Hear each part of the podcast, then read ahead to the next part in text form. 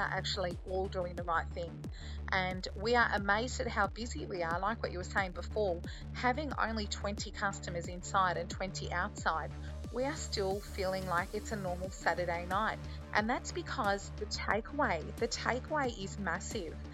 Today on Dirty Linen, we are chatting to Susie Pavlov from Becca Restaurant in Moonee Ponds.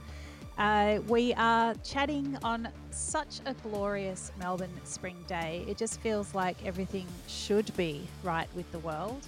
But it's um, it's a combination of things that we're all feeling in Melbourne. We're so excited to be reopening. We're a little bit nervous about what the next weeks and months might bring, and uh, I don't know. I think restaurant owners like Susie are balancing these various emotions uh, as much as anybody right now. Susie, how are you going? Um, hi, Dani. First, thanks for the opportunity. Um, we look, we're going well. We've um, we've been quite strong through takeaway, which was quite good. So we definitely kept the business open, and we were super grateful for that. We've got a great community support base. Um, opening up was, you know, a little bit nerve wracking. It was exciting. It was it was a bit of everything. Um, we had a really, really nice response when we put the post up on social media after the announcement from the Victorian government that we could open earlier. And we were just fully booked within minutes. Like the phone started ringing, um, eh, Facebook, Instagram messages, um, people sending me messages like, I will buy your most expensive bottle of wine. Can I please come with a group of six? And it, yeah, it was just, it was just insane. And, um, we're quite lucky as well. We've got a really nice outdoor area at the moment, which isn't fully covered. So being in Melbourne, you know, a rainy day could happen any day. And when that does, we lose all those bookings outside, which, um, unfortunately, that first weekend, the weather was was not the best. It was not on our side, and um, I think it was the Saturday night where it was colder. And look, people still sat outside. They sat under the heaters, and and they were happy to just be seated, be served, and to be dining out again. So that was really lovely as well. It was really good to see.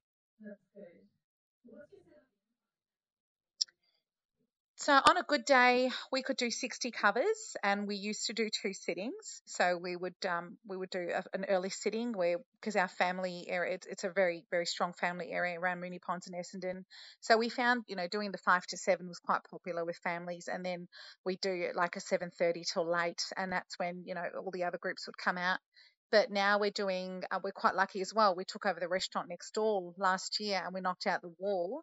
Um, hence, that gave us some more space. So when the announcement was made that it was 20 in total, but 10 per space, we were quite lucky that we did take that second space because it allowed us to do 20. And we have been doing 20 solid since that Wednesday that we opened. We've been doing the two sittings. Um, you know, we'd love to do more, but we definitely are super appreciative of what we can do at the moment. And we are booking the 20 like every night. We are booking the 20 both times. And yeah, it, it's going well. I mean, we, there's a lot of space. People are very happy with how much space they've got around them. So, you know, one dining room has got 10 people in it, which could comfortably sit 40. Uh, so, yeah, it's. Yeah, yeah it's interesting, yeah. isn't it? Because it feels so kind of crazy and busy, but then when you actually get to a restaurant at the moment, assuming that they're doing things right, it actually is pretty calm in the actual dining rooms because they're, they're just not allowed to be anywhere near capacity. Uh, so it's this, yeah, it's this funny duality of um, of rhythms, I guess. Because I, I think something that you know I also sense is that for the business owners, obviously you staff to the number of diners that you can have, and there is a lot to think about. So, I mean, obviously you were able to comprehend the rules about how many people you could have in each dining space, and you could you could work with that. I mean, uh, uh, we've we've noticed in the few days that restaurants have been open that not everyone is is finding their way to the correct numbers, the correct spacing. Um, what do you think that might be? I mean, w- why isn't why aren't all businesses following the rules? Look, I think it's a little bit hard. I think um, you know there are some people who missed out on even having a takeaway format or portal available, so they missed out on a good seven months of business.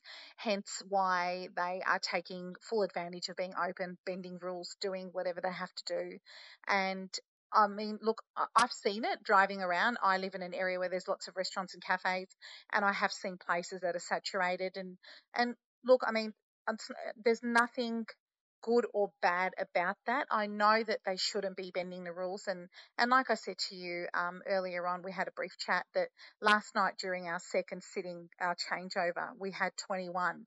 So I was one over inside for just that few minutes. And that was because there was a table that was catching up with a group of friends that they hadn't seen in a long time. Um, they were able to cross over and be within the 25Ks. They were having a chat. They were really just, you know, in deep conversation, talking about everything. And they didn't want to go. And I mentioned to them that, you know, the 745 is running a little bit late, so you can have it for a few more minutes. But guys, I really need the table. So at that point, I was a bit nervous because I thought, hold on, people do do head counts and people do look at you a little bit funny, like, you know, kind of you know what you're doing is wrong and you've got to get that extra person out or whatever it may be. But that's another thing that we've noticed as well. People don't want to go. People, we're giving two hour sittings, which is quite conservative, you know, um, and Lebanese food, it's, it's share plates. So, you know, it's not like you're waiting an hour for a main. The food comes out pretty quickly. And we do a good job of that as well. And we communicate with the chefs all the time, like, can you please get this second dish out as, as quickly as you can, or whatever it may be, or desserts. We offer desserts a bit earlier now, just because we do have to clean these tables and chairs and spray and wipe everything down. And that's another thing that customers really do appreciate how clean the venue looks at the moment. Um, even the bathrooms, the fact that we've got, you know, hand sanitizer everywhere. And even myself, like when I walk in and out, I do have a, you know, I do spray a little bit on my hands and, and keep sort of sanitizing every hour, just out of habit now. And, and I think, I think that's the sort of stuff now that people are appreciating. Like I know for myself, I do like a cleaner venue. I do like to see things done properly as well because I mean being a mother of, of three boys I like to go and know that things are done right I know that then I feel safe the kids feel safe um, you know it's not to say that we're scared of COVID it's not that it's just knowing that things are done right yeah I mean it's interesting you say you're driving around, you're seeing people who perhaps aren't doing the wrong things, and you can sort of understand it. They're desperate for the business. There's no wrong or right. But I mean, there is wrong because it's like these rules are there to protect the whole community and whether it's through uh, being unaware or just pushing the rules because they want to um, have more money flowing through the till i mean it is wrong. And I mean, the, the penalties, just talking about the financial penalties, businesses are putting themselves at grave risk. It's a, a $9,913 fine. I mean, I don't think, I haven't, I've, I've heard of police visiting premises over the weekend and they were just advising cust- uh, businesses of, you know, where they weren't quite um, hitting the mark. And hopefully it will be just about that, that awareness and that informing until we, we, hopefully we don't, but if we see flagrant and, and multiple breaches, then perhaps the fines will start flowing. But I, I don't. I just feel like this is just yet another instance where the community has to really stand next to. We have to stand next to one another and just all do the right thing. Definitely, definitely. And I've, a same thing again, I found we're surrounded by a few restaurants and wine bars, and we are actually all doing the right thing. And we are amazed at how busy we are. Like what you were saying before, having only 20 customers inside and 20 outside, we are still feeling like it's a normal Saturday night. And that's because the takeaway, the takeaway is massive because now we've got a family of four having over another family of four or five, and they're ordering double the amount of food. And that's what we've seen happen now as well. Our takeaway orders are massive, they're quite big. So, again, takeaway, you've got 20 minutes or half an hour to get all this food packaged and ready to go. And again, you know, you can have two, three people coming in to pick up their takeaways. Sometimes people bring their kids with them. You've already got 20 inside the restaurant. And then you've got people waiting outside. And then you look outside, and you've got all these people outside, and you think, oh, wow, you know, we've, we've got to get this food out pretty quickly. And it's like I even offer the service to customers because we have got an online portal where you can order and pay. So I will say to quite a few of the regulars, look, just bring your car around, when it's ready, I'll bring it out to you. Don't worry about hanging around here. And they really appreciate that. A lot of people appreciate that. And thankfully, we've got enough staff on that I can run food out to cars and, and help customers in that way. And also, we still find that there are some people that are a little bit uncomfortable about being around crowds. Um, you know, especially the older older customers come in, like a husband and wife came in the other night to pick up food, and I found that they were a little bit maybe nervous. So again, I offered that to them. I said, look, guys, it's all paid for. It'll be ready in about five minutes. If you want, I can bring it out to you. And and again, they were like, oh, that, that that's amazing. Thank you so much. And it's those little things I think that really helps people just just be at ease. I think people are definitely at different stages in feeling willing to deal with you know the public and to be in, in to be in public spaces with our fellow citizens. I mean, hopefully that actually maps on to the diner numbers that are permitted now, and as the diner numbers increase, then perhaps confidence will also increase, and and more of those people who are currently getting takeaway will feel comfortable enough to dine in. But do you do you feel, Susie, that takeaway is is you know that increased level of takeaways with us to stay do you think that you know particularly for families perhaps that is how they'll um, they'll meet up with each other now i think it is i think it is and i think especially in our location we've got um like we've got the wine shop next door. We've got the bottle shop there, and people pick up like a really nice bottle of red, come and get their food. And there's a beautiful dinner right there, and you're going to have it in the comfort of your own home. And we've also got um, Queen's Park around the corner, which we have seen become so so busy. And you know again like really good social distancing families on their rugs or their fold out chairs and their trestle tables. And and you know it's it's really beautiful because there are times when I'm driving to work or sometimes I'll jump on the road and help with a delivery. I see our food there and I think wow this is pretty amazing. They couldn't get a table but they've used the initiative, they've taken advantage of this lovely weather. We've been quite lucky. We've had some really nice nights and they're getting the food and they're sitting in the park and they're having a Becca experience, but not in the venue and still like beautiful surroundings. Yeah. And I think it will stay strong, especially through the summer. It's interesting, isn't it? Because I know, you know, one of the things that you would love about Becca is that you can welcome people in and really create that whole hospitality experience. But do you, do you feel like something changed for you through COVID that you've felt that you've been able to deliver that same feeling through takeaway? Um, yeah, look, it's it's quite interesting. With uh, having said that, with with the takeaway, like a lot of our regulars or even just customers send you a little note on their um, order that, oh, it's my husband's birthday and you're his favorite restaurant. So we'll send like a, a complimentary knafe with a, you know, like a side of syrup and put instructions on how to heat it up at home. And so, you know, we'll do that little bit of extra because we know that that's the fun part of dining again when you've got a special occasion and, and you want to go out with your family and friends and you want to celebrate, but then you're trying to turn this celebration into something special at home. And the fact that people choose their favorite restaurant and still make it happen at home is a pretty big thing. And I think that's, again, like Melburnians have embraced the whole takeaway um, formula and, and seen it in a completely different light now. It's not like, you know, it's not like it was back in the day where takeaway was just pizza or, you know, Chinese food or something like it's, it's more than that now. It's definitely more than that now. I mean, we uh, we got we went to one of my favorite Chinese restaurants for my birthday and picked up takeaway and brought it home in September. And we drove into the city. Richard picked it up, and it was like it was a beautiful experience. We got to have it with the kids. I would never normally take the kids with me there, so you know little things like that. And we picked up a nice bottle of red, and so things like that I think have have also allowed us to see things differently. Yeah, that's so interesting. Um, you know, yeah. Lebanese food, it is so much about that shared experience and, you know, passing dishes around the Definitely. table. How do you feel Definitely. about that? Like, do you feel like um, friends, groups of friends and family who are perhaps don't live in the same households but who are meeting for a meal, are they still comfortable to share food or have you changed the way that you're plating things? Yeah, so it's so interesting you say that. What we always did at Becca was uh, when you arrive and you sit down on your table, we used to give complimentary pickles in a bowl and um, and immediately we give the crispy pita and the fresh pita, and a lot of customers love that, and, and you know they get excited about the pickles because we make them at Becca, and you know we do the pickled turnips, and we do some really nice olives and cauliflower and things like that, and people really love that, and that's one thing I brought up to Richard. I said I'm not sure if we're going to be able to do this anymore because it's a shared bowl that's a it's complimentary. They didn't ask for it, so we're giving it to them. Um, how do you feel about that? And he said, to be honest, that's what people love. Like they love coming in, sitting down, and they know that when they get the wine list, they're going to get the pickles too. And you know, it's mm. and it's that's the thing. Like even if you come to my house, first thing I do when you walk in is I put a bowl of nuts out or something that I've roasted or made.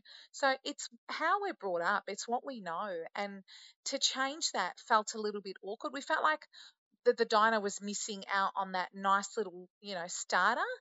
And we, talked about it and we were like, look, we'll see how we go. So the first night we didn't do it, and then people asked for it.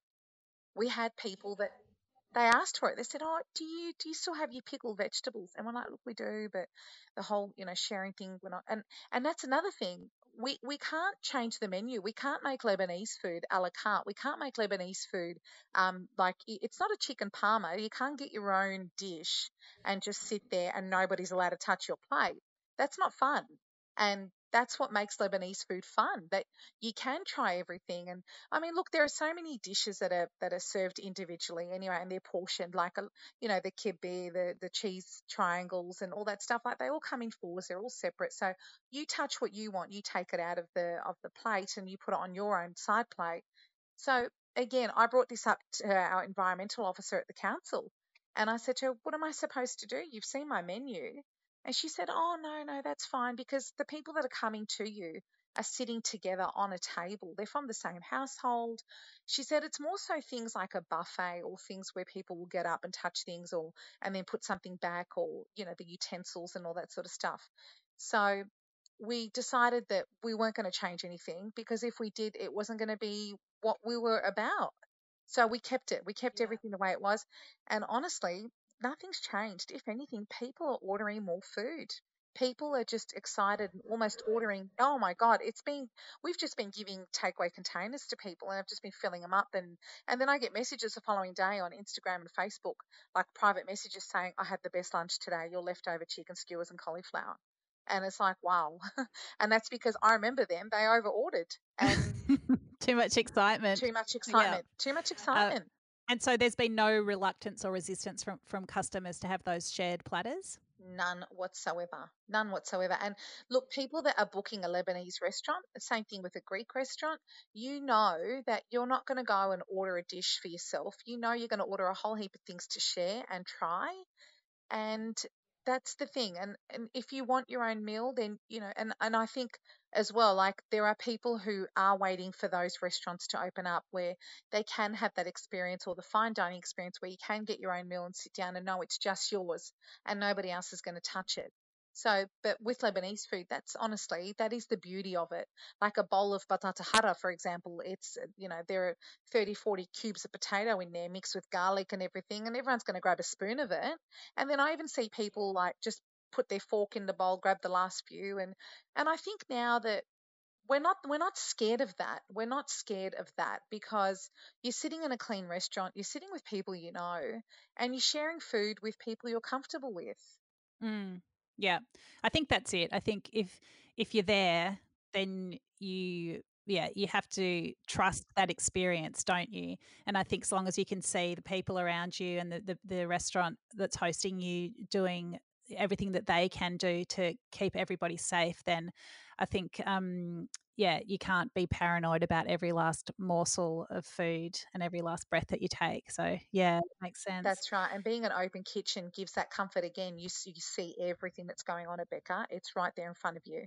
Mm. I have to say, every dish that you've mentioned, Susie, I'm like, okay, I need to eat that. I need to eat that. I'm obsessed with kunafe, so I need to eat that. So yeah, it all sounds so good. It's, it, it's just like I'm not being biased. I mean, I, I do think it's the best cuisine. And look, when we go out, we go for something completely opposite and different. Like I'll go Thai or Chinese or something so different. Um, because you know we live it, we breathe it, we cook it. On my night off, the same thing at home you know, I'll make some tabbouleh, some chicken skewers, some hummus, and the kids are so happy. And it's like, but I ate this last night at work on my dinner break, but I want it again. So it's, you know, it's it's just one of those things you just you just learn to love, and it becomes part of your life. Yeah. Well, one thing that has become part of our life and that we perhaps don't love all the time is masks. Um, tell me how you're finding the mask experience. Um, so, me personally, I am struggling with the mask. I have been um, for quite some time. I find it, first of all, um, you know, we've I, I really love to smile at a customer that walks in. I think it's very important to greet them that way.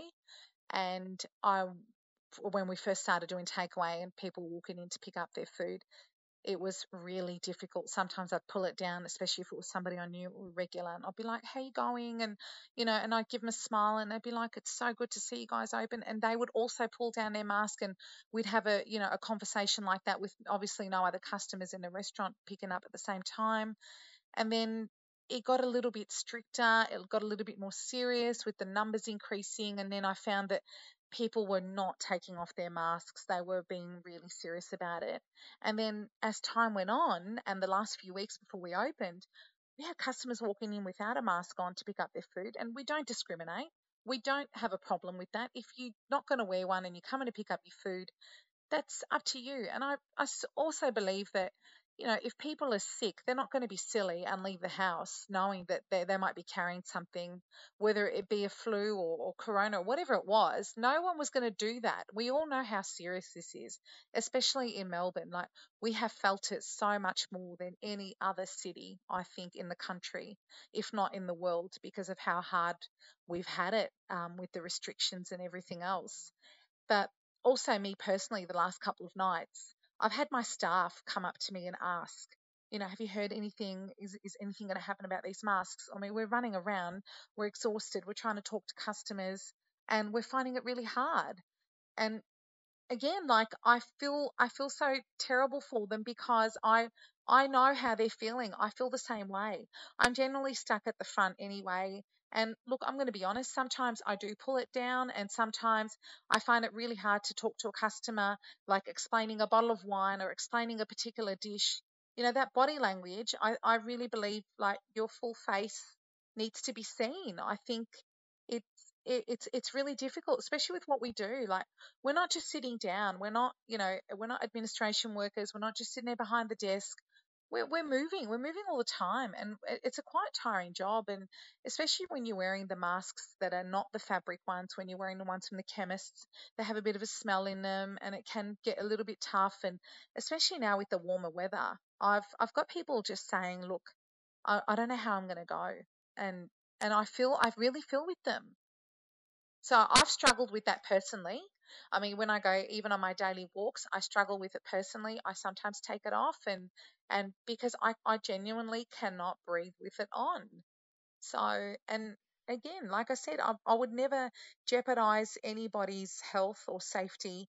I, if it's a quiet street, I'm by myself, it's different story. But when I walk through parks, when I go to shopping centers or supermarkets, I will definitely put it on 100%.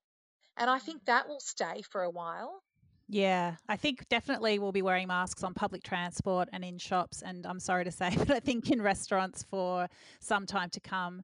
Um, I mean, it's interesting what you say about people wouldn't come out if they're sick, but of course, you know what a lot of the rules are, are there to do is to uh, is to protect people who perhaps don't know, or the people around the people that don't know that they're that they're carrying. Of course, you can be symptom free but still be contagious, and I guess that, that's one of the main reasons that people wear masks. I, I certainly hear it from from your point of view as well, and I think at, when you are trying to create that hospitality environment, that welcome, the smile is so important, as you say. And it, I think you know when you're communicating hour after hour with people, it does get exhausting, and it is I know that you are so passionate about delivering that the the experience that you want to deliver, and that might be exactly as you say, the information about a dish or a bottle of wine. Um, and certainly, masks make it very challenging. Um, yeah, it's a, it's a tr- it's a really tricky one, and I think also to you know to to, um, to be managing staff as you are, and to be um, yeah, when they're you want to look after them as well, and where they're finding it a struggle, then it's it's it is it adds another layer of difficulty to to the job that you're trying to do. So I definitely definitely can empath, empath, empathize.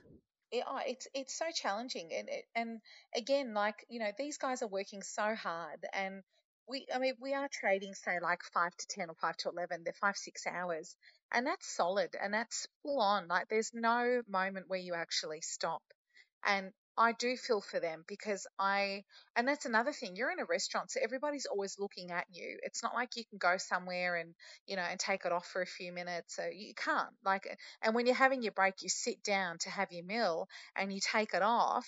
It's the best part of your night because you're free. yeah, yeah.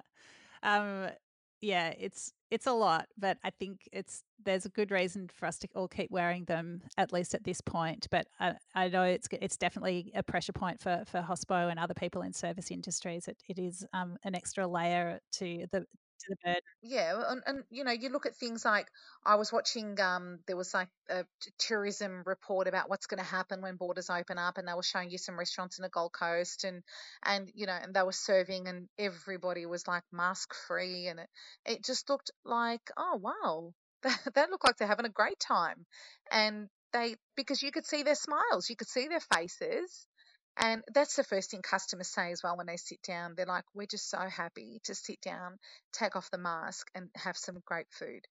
And they really mean that from all their hearts, you know, and and because this has not been a few weeks, it's been months. We've been wearing it for months, and you know, people have put up with a lot. I agree about the whole thing with public transport. I'm one of those people as well. I do feel safer wearing a mask on public transport. Um, so you know, I probably will do that for a while. I mean, hey, I've, I've bought 50 of them from the chemist. I've got a box of them in the car just in case I forget one, and you know, so I, I understand that and I respect that as well because again, you're in a bit of a dense, tight spot. You're not really, you know, you can't move.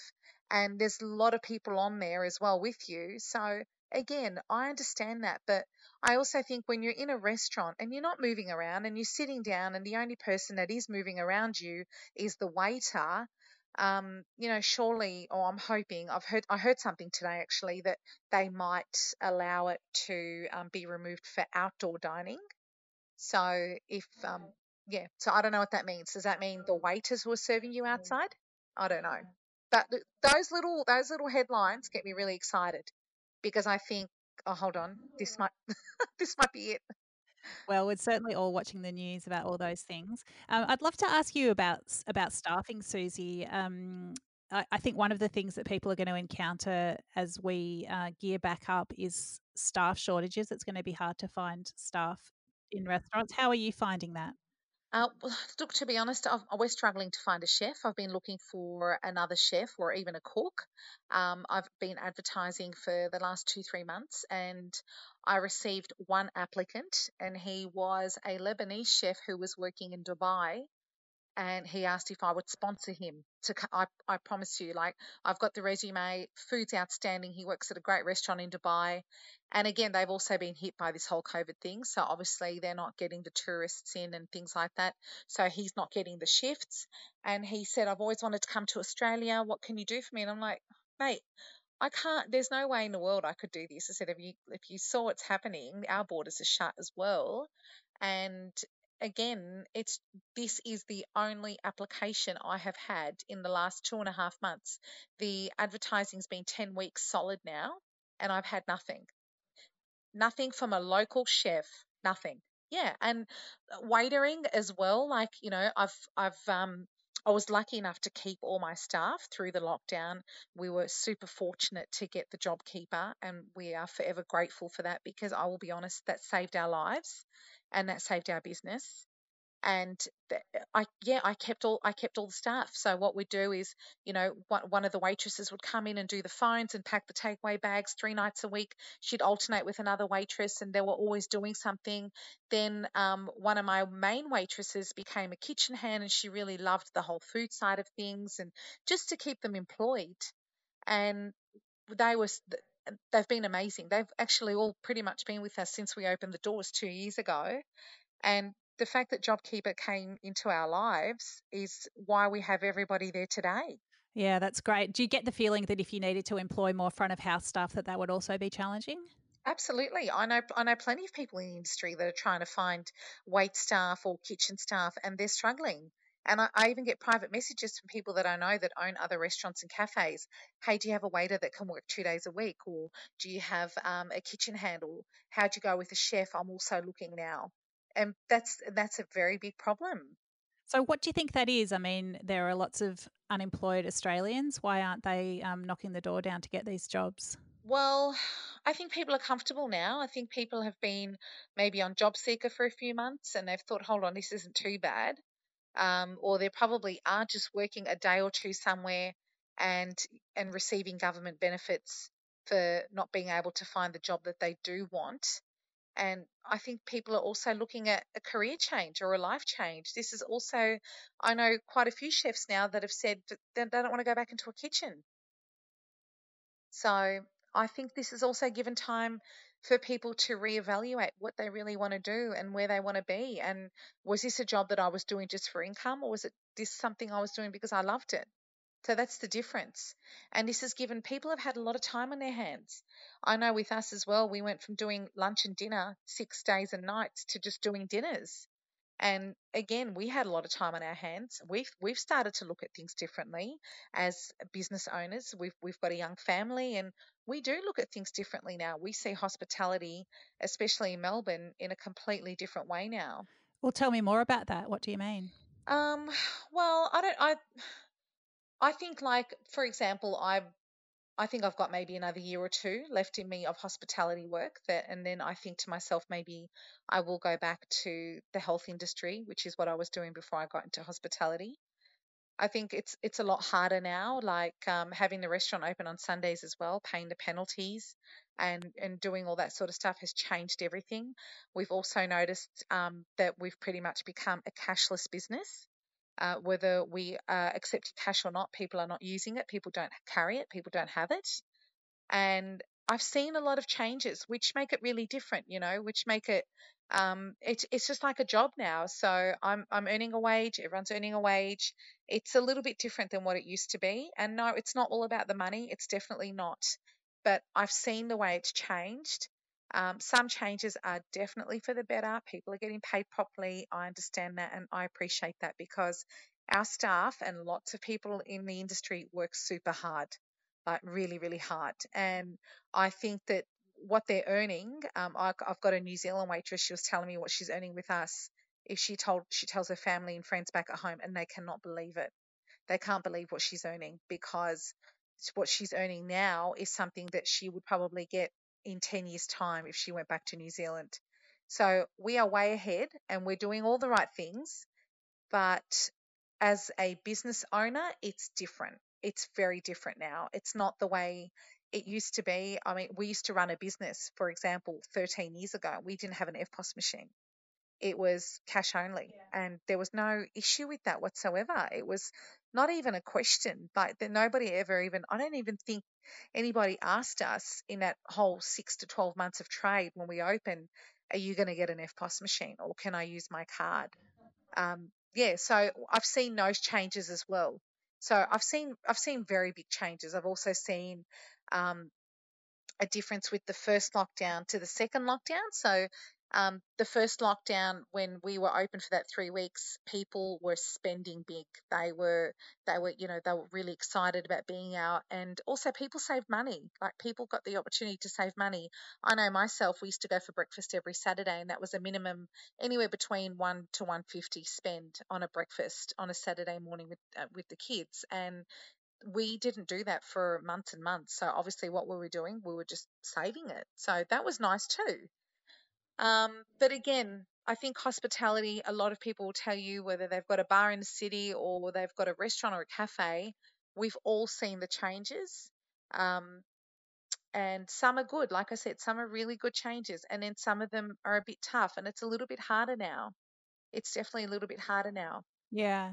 So you're saying uh, just just let me see if I'm understanding you. You're sort of saying the industry's become a bit more uh, professional in a way, like there's more compliance, but th- those burdens that are thrown onto the business owner mean that it's you can't be in it just for, for the passion and the fun. It's a, it's a lot more serious and it's harder to make money. Is that what you're saying? That's the perfect word. It's serious. It's now become serious. It's not, and that's what exactly what you said just before about the whole fun and everything. Look, it's still fun, but it's definitely a lot more serious. And we also saw the way the JobKeeper scheme came out and the way it was assessed and the way it was given. So basically, if you were a restaurant owner and you were paying your staff cash, they've lost their jobs and they cannot get JobKeeper because you had to show that you were doing the right thing.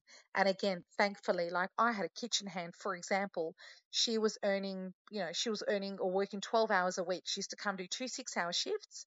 Um, and she was an amazing kitchen hand. She was so like when the whole thing started, she was in tears because she was like, you know, believe it or not, this 12 hours really helps me. And I said to her, look, don't stress about it. We're, we're going to be okay. We're going to sort something out.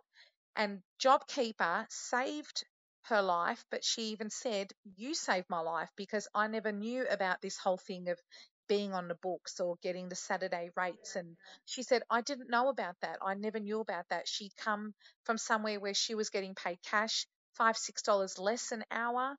She didn't think anything of it at the time. But now, like she went from earning, you know, what I think it was 222 a week to 750 a week and still doing the same hours. So she couldn't believe it. So I think when JobKeeper came out, it cleaned up the industry.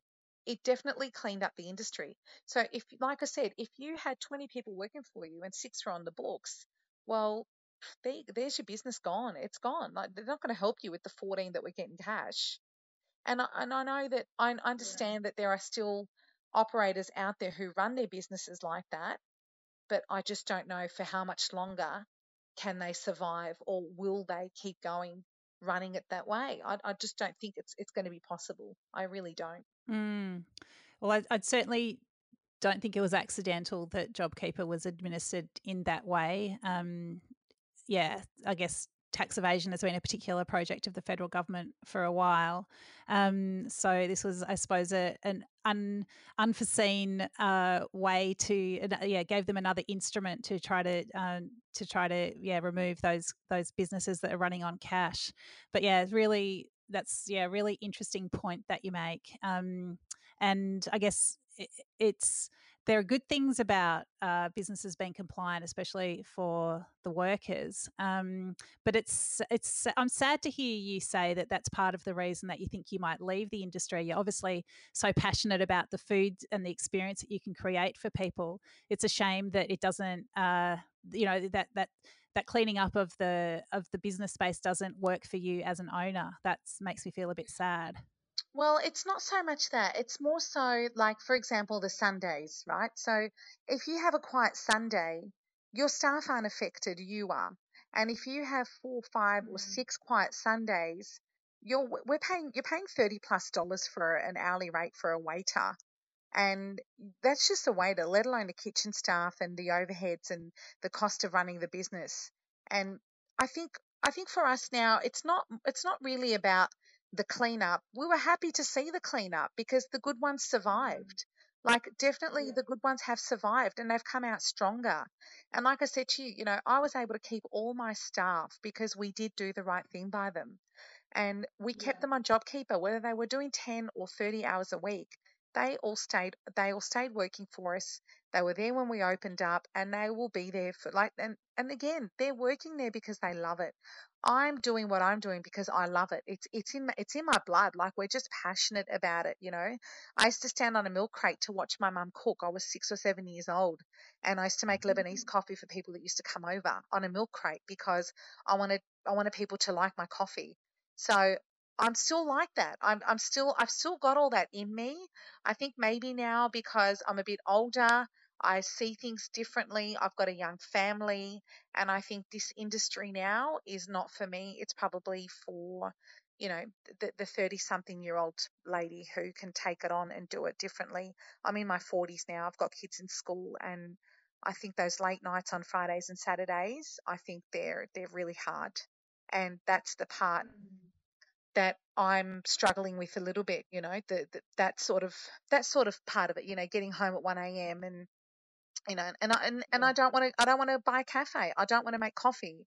I'm happy doing what I'm doing I'm mm. loving that I love the night trade I think it's it's amazing it's fun but I'm also I'm exhausted I'm definitely I'm exhausted that's the truth and COVID really gave us a bit of a shake and wake up Susie, I can really hear all the different things in the hospitality industry that are pushing and pulling. I think it's this everything that you're saying is something that a lot of other business owners will be able to relate to. Uh, I hope that um, as things you know develop and change over the next few weeks that it'll be an energizing experience and i hope the hospitality industry can lure you back in for a bit longer because i think it's um yeah i really want all of melbourne to experience what you do at becca restaurant over in Moonee Ponds. Um, i wish you all the best for what's to come. Thank you so much for sharing your story today. It's been amazing to have a chat to you Thank you, Dani. Appreciate the opportunity. And, you know, again, like, we, you know, we're in it because we love it. And you, we've definitely, you've still got a couple of years left in me. But um, like I said, it's just, I think I'm just getting really old now. and no, I not. can't, um, yeah, those, those late nights, those late nights are feeling a little bit harder. So, yeah, may, I don't know. We'll see what happens. I mean, you know, we get there, we do service, we're, we're always excited, and we come back and we do it again the next day. So it's one of those things. And like I said, you know, passion and and goes a long way because you're doing something from the heart. You're not doing it just because you want to get paid. And again, and that, and that you can see that in our plate. You can see that in the restaurant, and people even people say it like you know you've got a husband and wife there. Um, Richard works so hard, and he's using beautiful old recipes. And again, he's also there all heart, and and so am I. And I think people can see that, and that's probably what makes it successful and, and busy. So we're quite blessed. Yeah, well, thank you for putting all that heart into everything that you do. Um, yeah, sincerely wish you all the best and uh, go Melbourne. Thank you so much. Yes, go Melbourne. We've got this.